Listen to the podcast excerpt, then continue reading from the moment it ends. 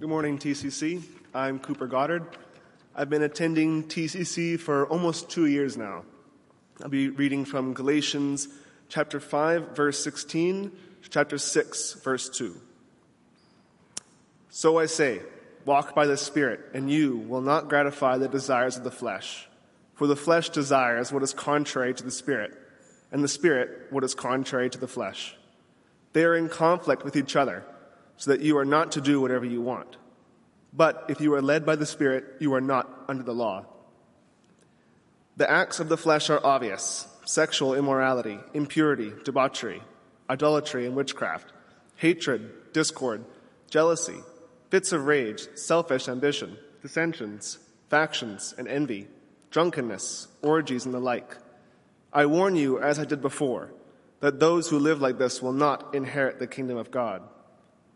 But the fruit of the Spirit is love, joy, peace, forbearance, kindness, goodness, faithfulness, gentleness, and self control.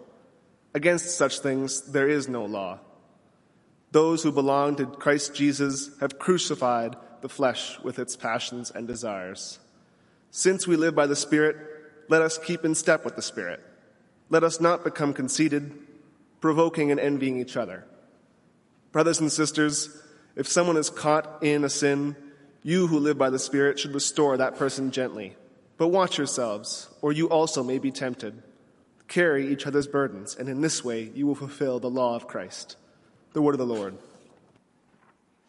Thank you, Cooper. Good morning, Terwilliger Community Church. It's always a, a, blessing to be able to worship together, and what a great morning uh, to witness two baptisms. Uh, hopefully, that that was a blessing to you as much as it was to me. Um, it's always a joy uh, to, to see that. This morning, we will continue on in our series, uh, Life Together, and baptism ties so well into that. Uh, so, um, this morning, I'll be talking under the title A Community of Accountability. And I didn't mark my spot in my Bible. But a few years ago, uh, my wife Jolene was getting into gardening. And so we were living in Three Hills in an apartment building, and as these apartment buildings typically do, we had one of those shared gardening plots uh, that a whole bunch of people were using. And so she got her plot and began planting zucchinis and carrots and, and tomatoes and all sorts of things, and um, her plants were doing really well. They were growing good. And uh, one day, uh, one of our neighbors came and knocked on our door, and he humbly asked Jolene if he would be able to take one of her zucchinis. She's like, What? Why do you want one of my zucchinis? And what this guy had done was he also got a plot of garden and he took a zucchini plant, he put it in the ground, and while the zucchini plant was uh, kind of producing leaves and different things, it wasn't showing any evidence of producing fruit.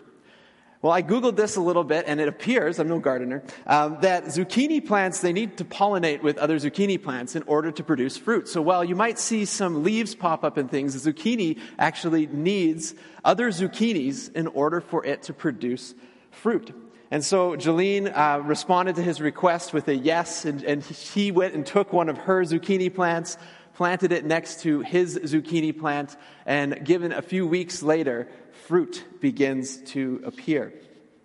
Friends, I wonder if we are a little bit like zucchinis, where when we isolate ourselves, when we keep ourselves from being in the soil of life with other people, that we actually keep ourselves from producing fruit. We keep ourselves from producing something that is enjoyable and pleasant to eat, if you like zucchinis, or maybe a zucchini muffin, you know. We need one another we need to speak into the lives of one another. In the way that two zucchini plants need to pollinate one another um, in order for fruitfulness to be evident. I wonder if we need one another speaking into our lives in order for fruit to be evident. And when I think about our culture and this current cultural moment, I, I see individualism is so on the rise. One of the problems with individualism, this idea of um, I can live life totally on my own, this Lone Ranger approach to life, is that it actually pushes itself against any type of accountability. Individualism does not want to be kept, uh, people who are individualists don't necessarily want to be kept accountable. Individualists, they, though they do want community, they want community to be affirming, and they want community to not offer any type of critique or correction, but rather to just celebrate everything that the individual is living out. But I need to ask the question is an individualism that rejects any form of accountability actually a good thing? Is an individualism that rejects the voices of other people bringing critique or bringing correction, is it actually the best way forward? Because whether or not you're a Christian or you're just checking out church life or faith, I think it is essential that we do life with other people. You know, the life that Jesus describes uh, for us in the Gospels is one of abundance. And I think we all desire a life of abundance. And we read here in Galatians, thank you, Cooper, for reading for us from Galatians chapter 5, the types of people that Jesus wants to see us become. Describes us as the Spirit of God works in us as being people where love is present, joy, people who are full of peace, patient. That as the Spirit of God works on us, we are kind, goodness is flowing out of us, we are faithful, we are gentle.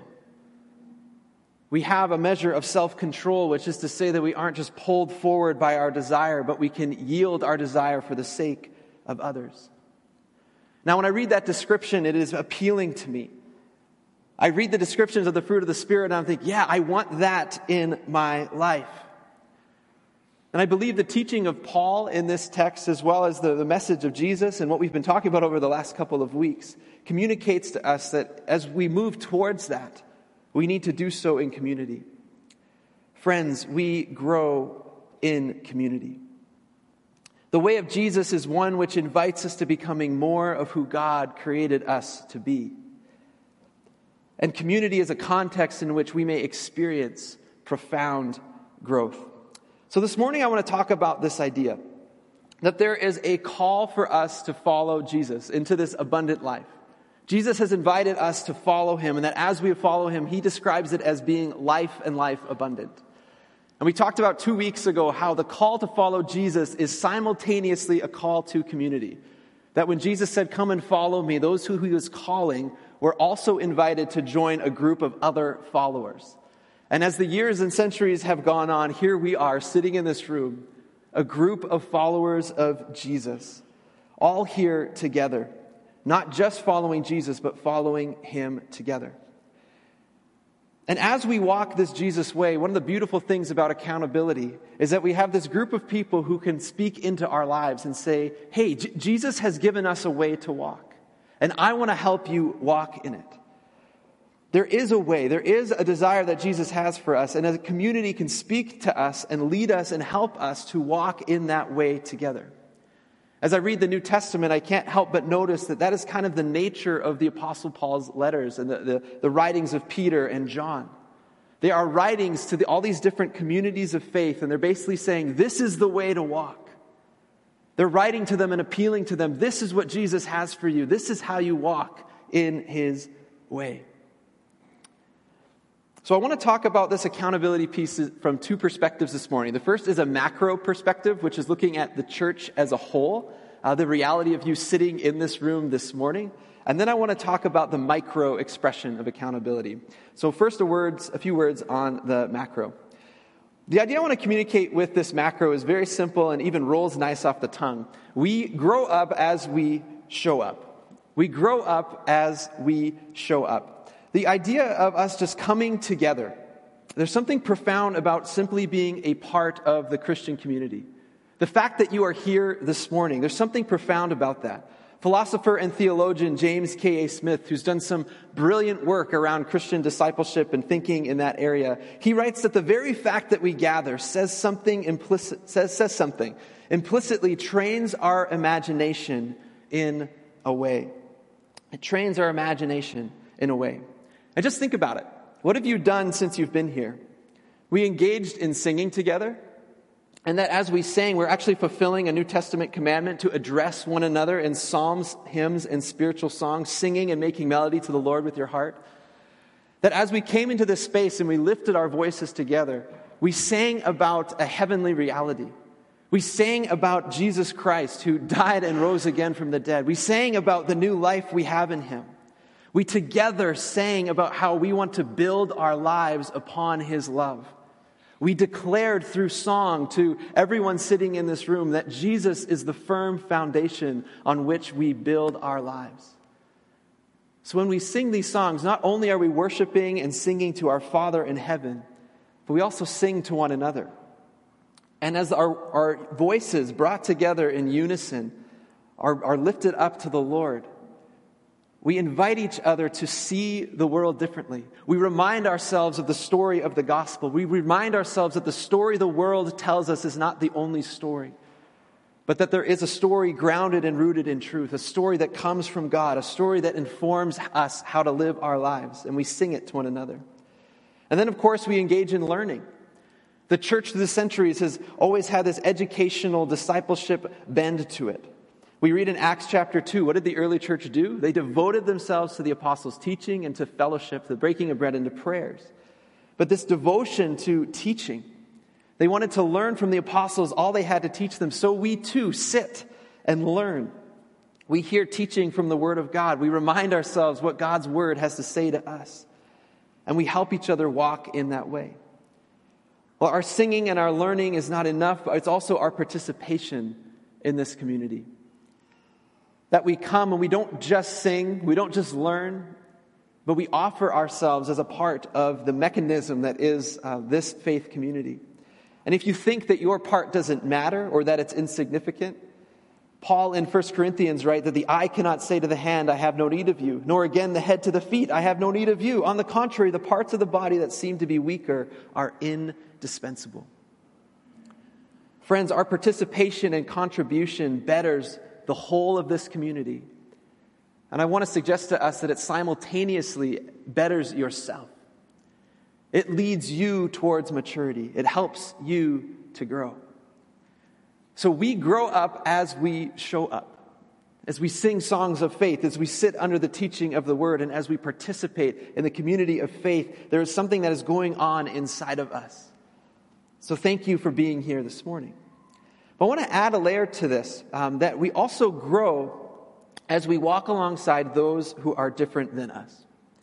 Last week, I talked on the significance of us having a common identity. The reality that as, as a people of God, we share certain things in common, that we are a family, that we are representatives of God to the world, that this, these parts of our identity, that we are God's children, that we are His beloved, we all share that collectively. But what I love about the New Testament is its, its emphasis and communication that though we share a common identity, it does not abolish the things that make us different. In fact, our difference is actually a strength, as in it, it is the context of this difference that we end up being exposed to areas of our lives that we are perhaps unfamiliar with. Friends, we are a multi ethnic, multi generational, so, um, socioeconomically diverse people who by one Spirit of God are brought into relationship with one another. We are a community of difference, to borrow a phrase from uh, Scot McKnight, a New Testament scholar. But Jesus calls us a family, and Jesus prays that we would be one. And so we come together in our difference under the banner of Jesus' prayer for unity. And what I love about it, I want to borrow this proverb um, is I think that this is what happens. In Proverbs 27, we read, As iron sharpens iron, so one man sharpens another. Now, you've probably heard this verse before in the context of accountability partners and the importance or the emphasis of, of us recognizing that we need other people to grow, and I totally agree with that. But what I love about this picture of iron sharpening iron is that when iron rubs against iron, it's not a comfortable thing, is it? Really, if you were to um, personify the iron that is being sharpened, you'd probably feel quite bad for it. Because in the midst of it being sharpened, there's parts of it falling off. In the midst of it being sharpened, there is a significant amount of friction happening between the two pieces. In the midst of it being sharpened, those pieces of iron are probably uncomfortable and not liking the process, but they come out better at the end. Friends, I wonder if it is not the same for us in the context of our church community. That when we sit with one another, when we commit to doing life together in the context of our difference, when we expose ourselves to things in other people that maybe we don't like very much, that a change actually begins to happen in us. This is why it's so important for us to be a part of a church community. And friends, I think one of the dangers in just attending church on Sunday and being a face in the crowd that comes and goes as quickly as possible, or one of the dangers of simply watching church online is that you remove yourself from the iron. If your only touch point with, with church is to just come and go quickly on a Sunday or just to watch online and, and hit like after the video is done and go about your week, you've removed yourself from the iron. And I think one of our natural temptations uh, that we have as people is to associate with those who are like us and to only associate with those who are like us. We want to associate with those who agree with us. But when we're only associating with those who are like us or those who agree with us, we remove ourselves from the iron. But here we are in a church building, surrounded by people who maybe come from a different socioeconomic background than us. What can we learn from them? In what ways can they speak into our lives, those who are different? We look around this room, people represent different upbringings. We all have different stories. And I guarantee you, if you took time to sit with each person in the room, you would learn and grow as you listen to their story, as they told you about their childhood and their upbringing. And as you shared theirs, that life on life experience with someone different will only make you better. You think about being exposed to people of different cultural backgrounds. I love that about TCC. We want to celebrate our ethnic diversity. That I get to worship with my African brothers and sisters on a weekly basis is a blessing. That I get to worship with my Asian brothers and sisters on a weekly basis is a blessing. The fact that um, our Ukrainian families can come from Europe, settle in this place, not know, the, not know the language very well, but still worship with us on a Sunday morning is such an incredible blessing. When we read about the church in, in the book of Revelation, we get this picture of every tribe and tongue worshiping at the throne. And our experience here on a Sunday is a foretaste of that. But I know when we look at people who are culturally different than us, we aren't necessarily inclined to go and, and talk to them or spend time with them. But it shouldn't be so. Because in learning from them about their theology or their perspective on God and life and family, I believe we will all grow. So, friends, we grow up as we show up. And there's lots more that could be said on this. I'm excited. Next week, Jenna will be speaking on the reality that we are a community that is generationally diverse and the ways that we can learn from one another within generations. But I believe as we choose to commit ourselves to a community of faith, as we choose to show up to that community, as we choose to participate in that community, even when it feels hard or even when we're challenged, I believe we expose ourselves to a context where we can be kept accountable to our journey toward Christ likeness and we grow. So, friends, that is the macro kind of vision. And again, lots could, more could be said. This idea of us being a community of accountability happening on the macro level. We grow up as we show up. We spend time with people who are different than us. We worship alongside this community. We learn with this community. We participate in the context of this community. But there's also a micro uh, reality to this. And that's that we grow in the soil of friendship as we intentionally engage with smaller groups. So while there's a significant, while there are significant benefits to our showing up and participating in the church family, there's also significant benefits from us intentionally walking alongside of one another toward maturity. So when we read the New Testament, historians believe that Paul's letters were being read to communities that were probably at the most 40 to 60 people. These are small house churches. And so when Paul's writing these letters to these communities and he's giving them all of this instruction around what it means to do life together, the context in which these letters are being read is basically small group context. Now, they were still socially diverse, they were still culturally diverse, um, they were generationally diverse, but they were a lot smaller than the 300 and some of us sitting in this room today. And so when we read the New Testament, it's important for us to keep that in mind. When we think church, we think this room and this group of people. But contextually, to the New Test- in the New Testament, the churches were much smaller groups. In our context, it's easy for us to isolate and separate ourselves from the whole. It's, it's so tempting for us just to be a face in the crowd. It's tempting to just check off a box that I attended church without exposing our lives to, to, to one another. But Paul's vision of the church, I don't think, was ever quite like what we have today in the sense that there's this many people in one space. Rather, he's writing to these small groups of people. And if that's the case, how are we to live out the New Testament's vision of community if we are not immersing ourselves in smaller groups? Friends, this is why it is so important that we are engaging in life with other people. This is why it is so important that you find within your circles of friends people that you can say to them, Will you walk with Jesus with me? That we need to find friendships and relational contexts where we're able to uh, live some of this stuff out in a more intentional and meaningful way. And how do we do that? How do we walk that out?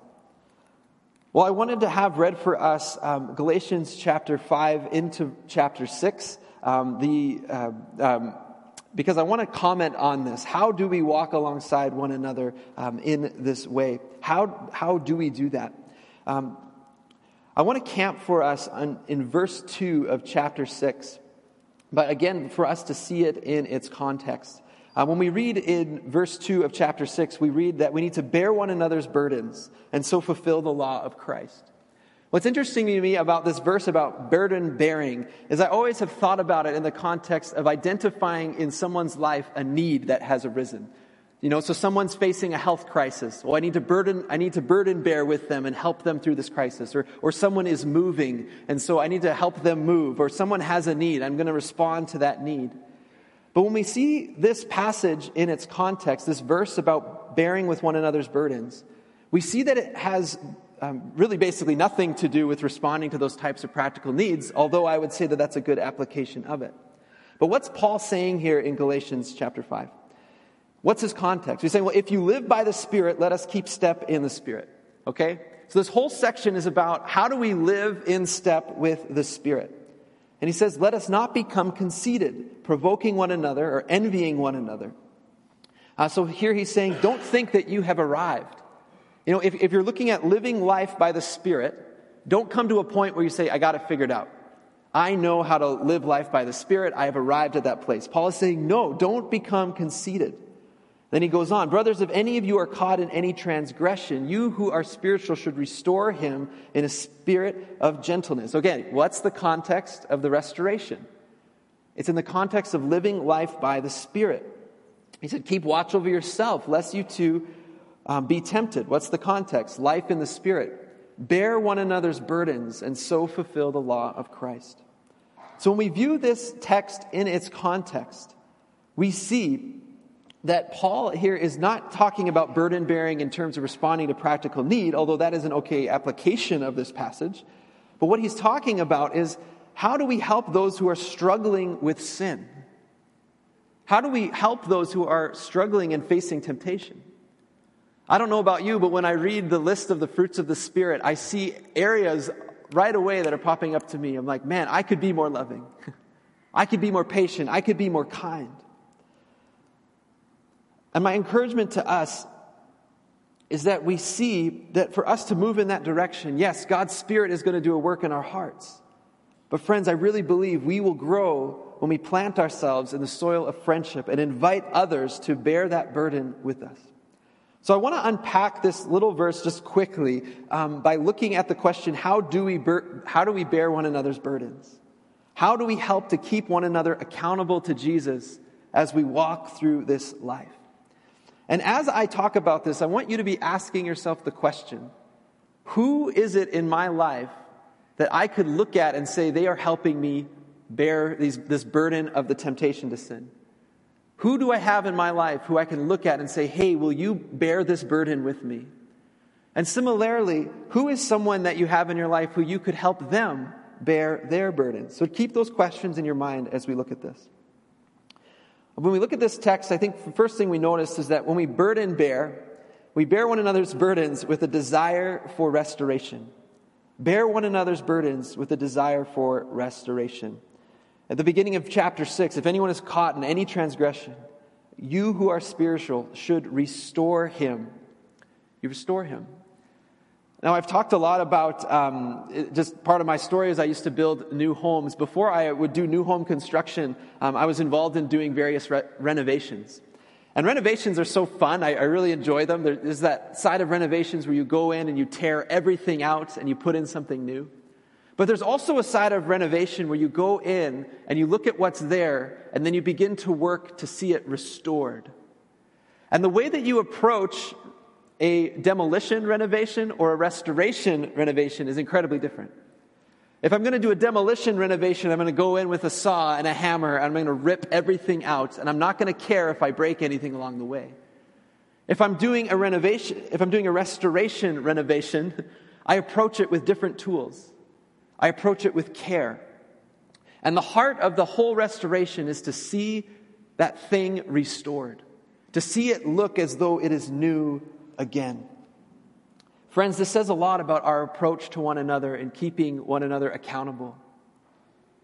It's, it's looking at a brother or sister in Christ and saying, I want to see you become all Jesus wants you to be. I want to see you become more loving, patient, and kind. I want to work with you in this area of life to watch Jesus transform you and bring you back to life again in this area. Our heart posture has to be one for restoration. But this restoration is supposed to have this, the whole, um, the whole theme of it, the whole tone of it is one of gentleness. We restore, we bear one another's burdens with a posture of gentleness. One of my favorite definitions of gentleness is power under control. Gentleness is power under control. And think about that in light of accountability, right? You see someone in sin, you see someone who's, who's, who's misstepped in the relationship with, with God. The power in that moment would go and say, You screwed up. You, you made a mistake. You're in trouble. It's to, to, to look at them and say, You're too far from grace, or something like that. But Jesus invites us, Paul instructing us here, we keep one another accountable with a posture of gentleness. We bring that power under control and we walk alongside one another. I think this is very similar to the idea we read in Ephesians chapter 4 verse 15 that we are to speak the truth in love. And Ephesians 4 is great because it talks about us maturing in Christ. And I love it too. The, the, um, the word truth here is actually in the verb form. So you could translate it to say truthing in love. that as we bring truth, as we point out the way of Jesus, as we bring correction, we do so with a, with a posture of gentleness and a spirit of love. The other attribute I believe that we need to see in this text about keeping others accountable is that we bear one another's burdens with mutual submission. With mutual submission. Paul says we need to keep watch on yourself, lest you too be tempted. And when I think about this passage, and I think about this, this piece here, it's, it's this, this reality that it's easy for us to stand over someone and tell them what they're doing wrong. But Paul is inviting us to keep an eye on ourselves, which I believe is to invite this other person into the journey as well. We recognize that we are journeying together towards Christ likeness. That as much as someone might need restoration, there will come a time when I need restoration. So, how do we walk together with that heart of humility, journeying together? Something I love that Eugene Peterson says is that in the, in the, in the company of Jesus, there are no experts. Because everyone is a beginner and necessarily a follower in the company of Jesus. I love that. That as we follow Jesus collectively, we're all following him.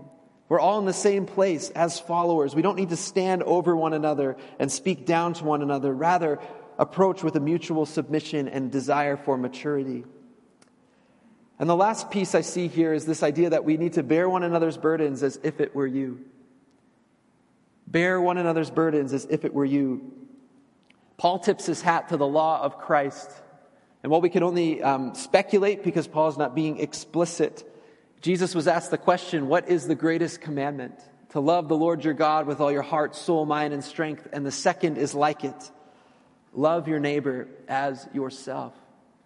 When Paul is inviting us here to, to bear one another's burdens as if it were you, it's this invitation to love your neighbor as yourself. That if someone has sinned, if someone has made a mistake, That we approach them and bring grace and mercy to them the same way we would want someone to bring grace and mercy to ourselves.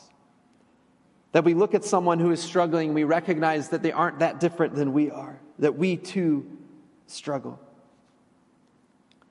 Interesting thing to me about this text as well is the, to me, this, the need for, it to, for us to be proactive in this. The context, of course, of Paul talking about burden bearing is the word caught. If any of you are caught in sin. And in the Greek, it, it might not so much be talking about this idea of, ex, of this big exposure or this idea of someone being found out. Um, it could speak to the reality of someone just identifying an area in their life that needs work, but it also might speak to this idea of someone being found out. But, friends, I pray that TCC can be the type of community where we're vulnerable enough with one another that we don't end up getting caught in our sin. What does it look like to be in a, a community of accountability, a community of vulnerability, where each one of us have other people in our lives who are working with us to bear the burden of walking with Jesus, the difficulty, the sins, the temptations? That we don't end up being caught in our sin. Rather, we bring that sin to light in the company of friends. We say to them, Hey, I'm struggling in this area. I need help in this area. I need prayer in this area. Because, friends, we don't have to walk alone and we don't have to struggle alone. I think one of the negative, the, the byproducts of this individualistic culture is that people think not only do they have to go about life on their own, but they need to be victorious in going about their lives alone. That they, they can't appear weak, they can't appear broken, they can't appear as if things are not okay. But, friends, that is not what the church is meant to be like. We should be vulnerable with one another. Too many of us struggle alone.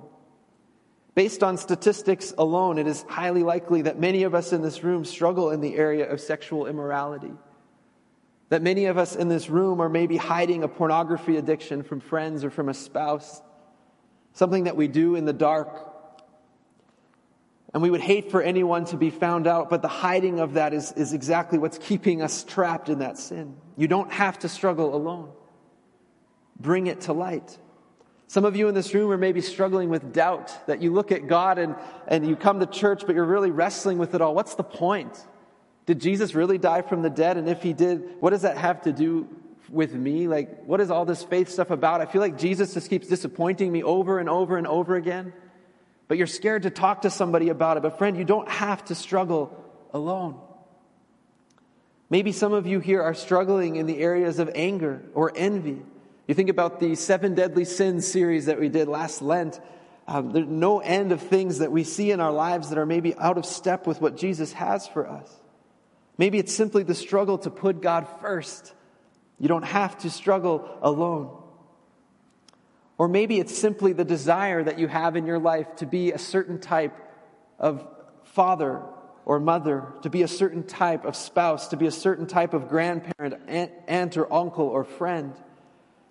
And you just want to be that type of person that you know Jesus is calling you to be, but you're struggling.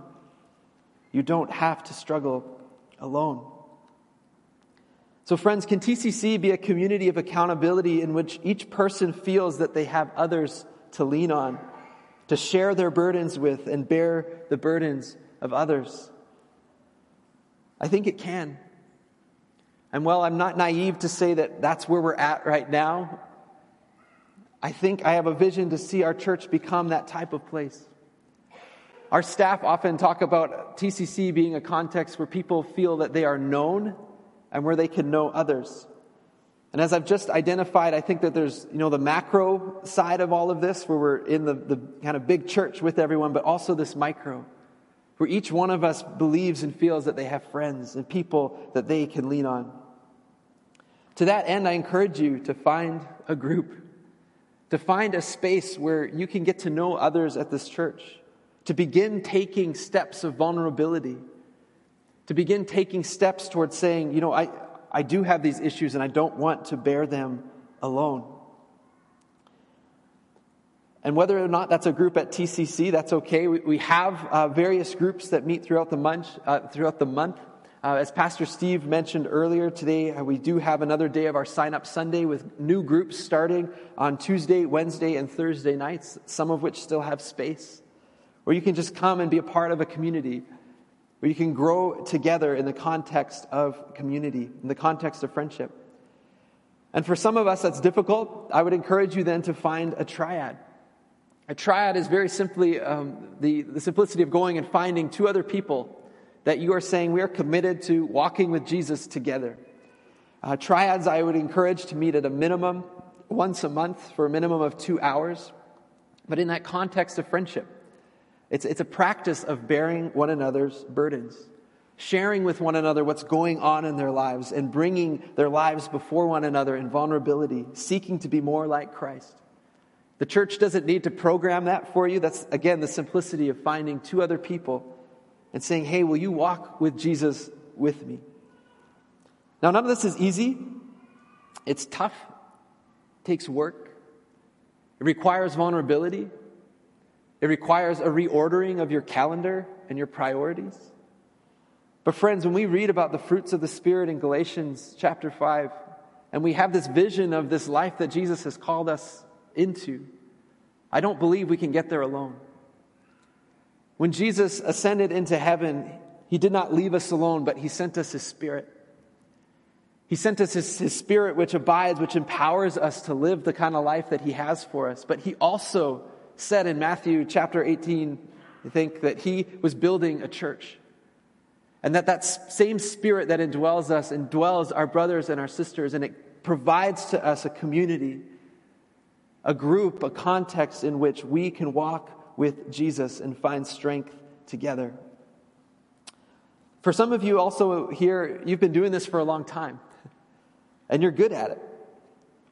My question then for you is how can you grow in your vision for ministering to others? How can you model and mentor the next generation or those around you to help them learn the practice of burden bearing? I'm not sure how you're hearing this message today. Perhaps you're hurting. Perhaps you're looking at this community and your, your history is that you've actually experienced a lot more hurt than healing in the context of the church community. But I want to ask you the question what if what if this community is one that Jesus wants to use to minister healing to you? Perhaps you're longing for more of Jesus' presence, but what if it is in this, the context of this community that Jesus wants to reveal his presence to you? Friends, we grow in the context of community. We grow up as we show up. We grow in the soil of friendship as we engage intentionally in the context of smaller groups. Jesus has built this church, and he calls us to it, and he calls it to be a context in which we walk together.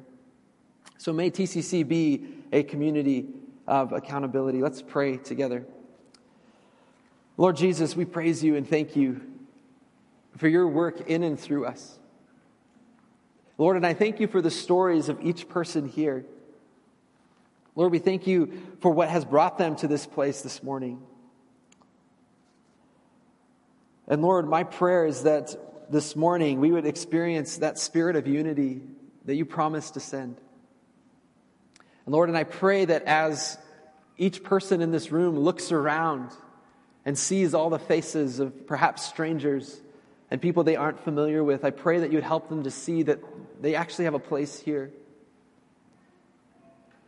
Lord, we pray that this community would be one where people feel that sense of belonging. We pray that this community would be one where we sense that we do not have to struggle alone. So, Jesus, would you empower us by your Spirit